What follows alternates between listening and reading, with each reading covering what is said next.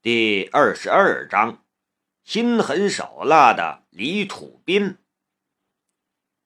密林之中，几个矫健的身影宛若丛林中的魅影，在悄然穿行。庆林秋作为突击手走在最前面，他的身后是紧急调集来的几名他配合默契一起出生入死无数次的战友。这些人的素质比起上次行动临时拼凑的队伍强了不知道多少倍，彼此之间几乎不需要眼神交流就可以配合无间。前方一处低洼地里，几座经过了掩藏的木屋悄然耸立，木屋静悄悄的，没有一丝声音。悄然观察了片刻，庆林秋猛然挥手，强光。五分钟之后，庆林秋等人在小木屋附近碰头了。在他们的面前是一群穿着各色迷彩服背着各种武器的汉子，只是这些人此时都已经成了尸体，而且早就已经冰冷。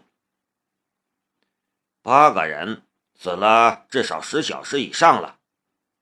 庆林秋摆弄了一个人的颈部，这手法一击毙命，非常老练，是李土斌。这些人不是他的同伴吗？难道他们内讧了？身边一名战士低声道。庆林秋微微摇头，沉默不语。他们接到的任务是剿灭这群藏身深山之中制毒贩毒的毒贩，匪首李土斌也是此次行动的重中之重。但此时庆林秋却有一种非常强烈的感觉，李土斌恐怕已经和他的同伴闹翻了，是向前继续剿灭毒贩，还是回头追踪李土斌呢？这是一个艰难的选择。扩大搜索范围，看有没有其他人。庆林秋一挥手，众人散去。头儿，这里还有一个活着的。一人突然道。庆林秋火速赶到，就看到一名昏迷的毒贩趴在地上，他的脖子扭曲着，却并没有死去。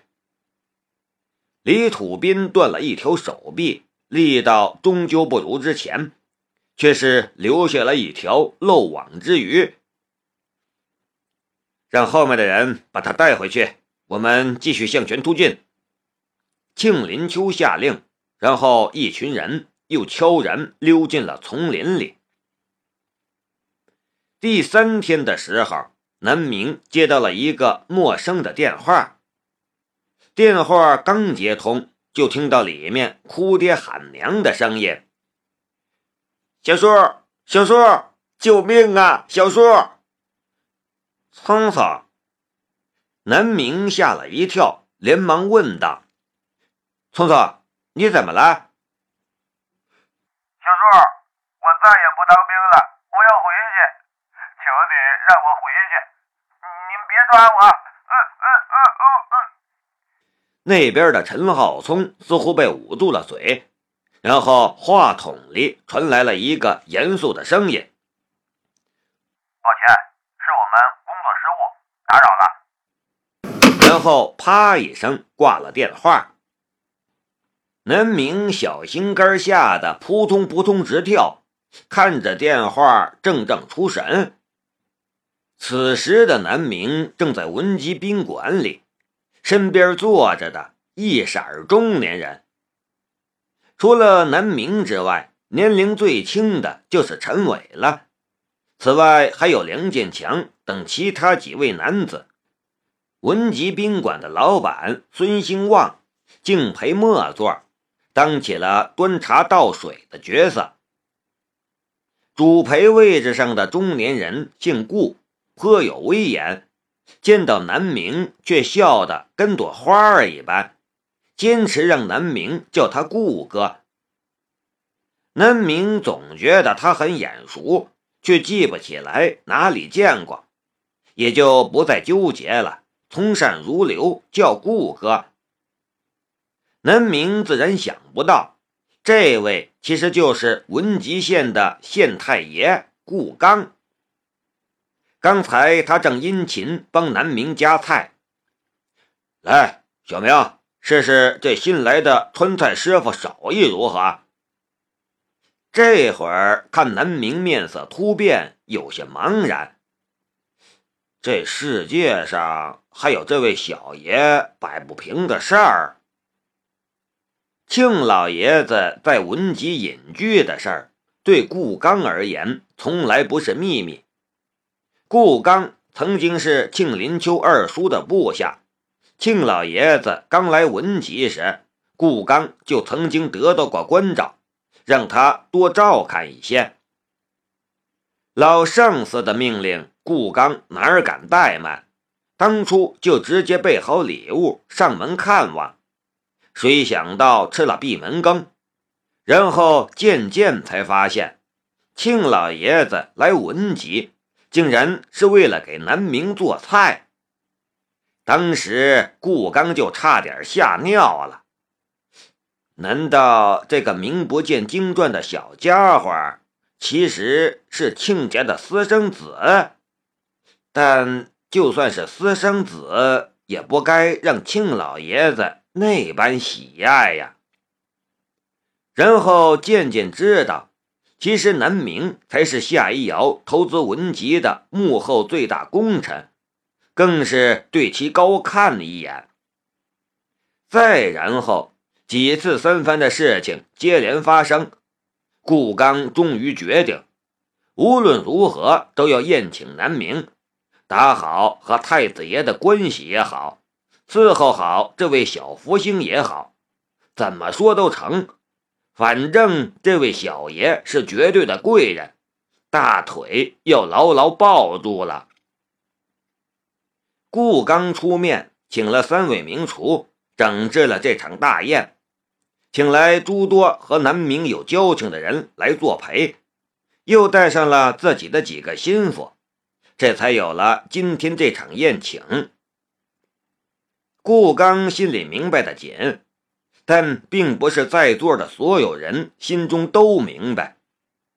作为顾刚心腹的几个陪客，大多是几个局的头头脑脑，对南明虽然满面笑容，心中就难免小瞧了些。看穿着打扮，怎么都不像是一个富家公子，倒像是乖乖好学生一枚。顾刚看在眼里，瞪了他们几眼，总算让他们的笑容热诚了些。顾刚心中哭笑不得，你们这些人呐，帮你们铺路，你们却是不懂好好把握。心中正在着急，却又不能明说，只能再努力表现，为南明服务的无微不至，看得众多头头脑脑，目瞪口呆。谁想到吃到一半突生变故，看这位小爷的表情，这是不爽了咋的？南明哪里知道顾刚那边心念电转，他转头看向了陈伟，有些发愣。是聪聪。听到刚才儿子的声音和惨叫，陈伟吓得满脸煞白。他他他他他说什么？聪聪说想回来。哥，你看。南明上次不小心玩大了，这两天吃不好睡不好，能量依旧徘徊在两格半，一点儿也没涨。再这么下去都快成心病了，无论如何都要想办法解决这问题。那你帮我问问，能让聪聪回来不？陈伟是真心疼了。陈浩松再混账，毕竟也没到欺男霸女的份上，就是顽劣一些，磨练磨练就罢了，他可不想把自家这根独苗也栽进去了。那我问问，南明也有点吃不准，上次庆林秋搞出那么大阵仗，他还真不敢打包票。这几天庆林秋不见人影，南明想要问也问不着。我打给庆伯伯问问吧。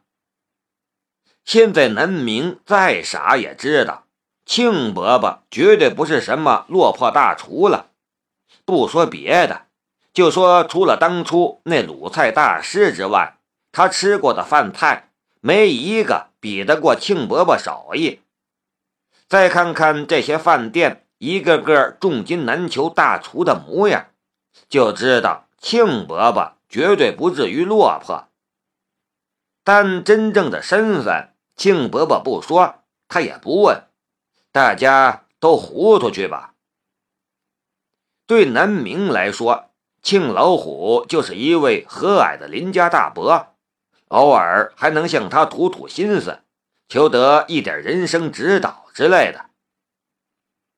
听到南明说要打给庆老虎，在座的吓坏了一半，当啷一声，陈伟的椅子就倒在地上了。可是站起来太急，撞得腿弯生疼。其他人也一阵人仰马翻，顾刚下意识伸手想要夺南明的手机，但手伸出来就是不敢下手。知道的人差点吓尿，不知道的人觉得奇怪，也跟着站了起来。南明完全没意识到，只是提到了一个名字，在座的人竟然全站了起来。别别，千万别打扰他老人家，这个咱们再等等吧。陈伟连自家儿子都顾不上了。那我打给林秋好了。南明翻了个白眼儿，拨了庆林秋的电话号码。电话很快就接通了。这是一处秘密表彰会，没有仪式，没有众多的媒体，就只有几名将星闪烁的军官和一排站得笔挺的铁血战士。他们个个身上带伤，作训服上还有血污，却站得笔直，满脸严肃。三天的时间，于南明来说不过是几天平白无奇的日子。齐斌租到了新的店面，开始准备装修。张飞林和南明又一起跑去庆老爷子那里吃了一顿饭。谢一瑶打电话来说，这次谈判有了进一步合作的机会，还需要几天才回来，到时候请南明再吃一顿大餐。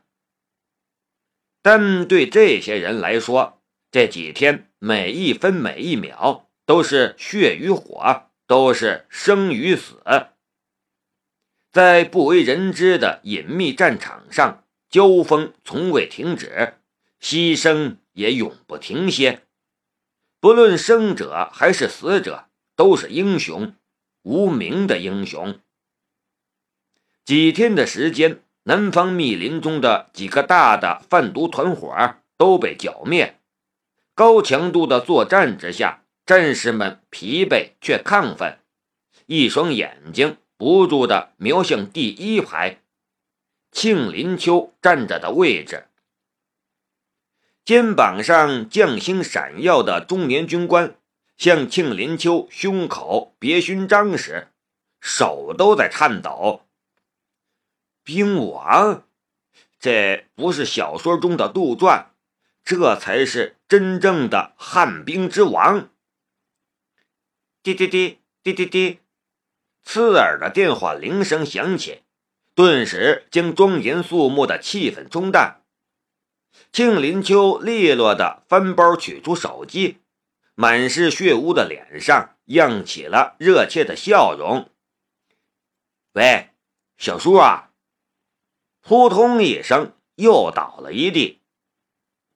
南明挂上电话，看见了正热切看着他的众人，笑道：“十五分钟。”南明现在是相信了，庆林秋说十五分钟，那就绝对不会是十六分钟。这真的？陈伟瞪大眼睛，一双手都开始颤抖起来。这几天南明睡不好，他又何尝睡好了？他告诉孩子娘说，把陈浩松送到老朋友那里磨练几天。他可以骗过别人，却骗不过自己。十五分钟的时间显得特别难熬，南明也没了食欲。他真担心陈浩松被送回来时缺胳膊少腿的，干脆直接下楼到院子里等。刚到院子里没多久，就听到天空传来了直升机的声音。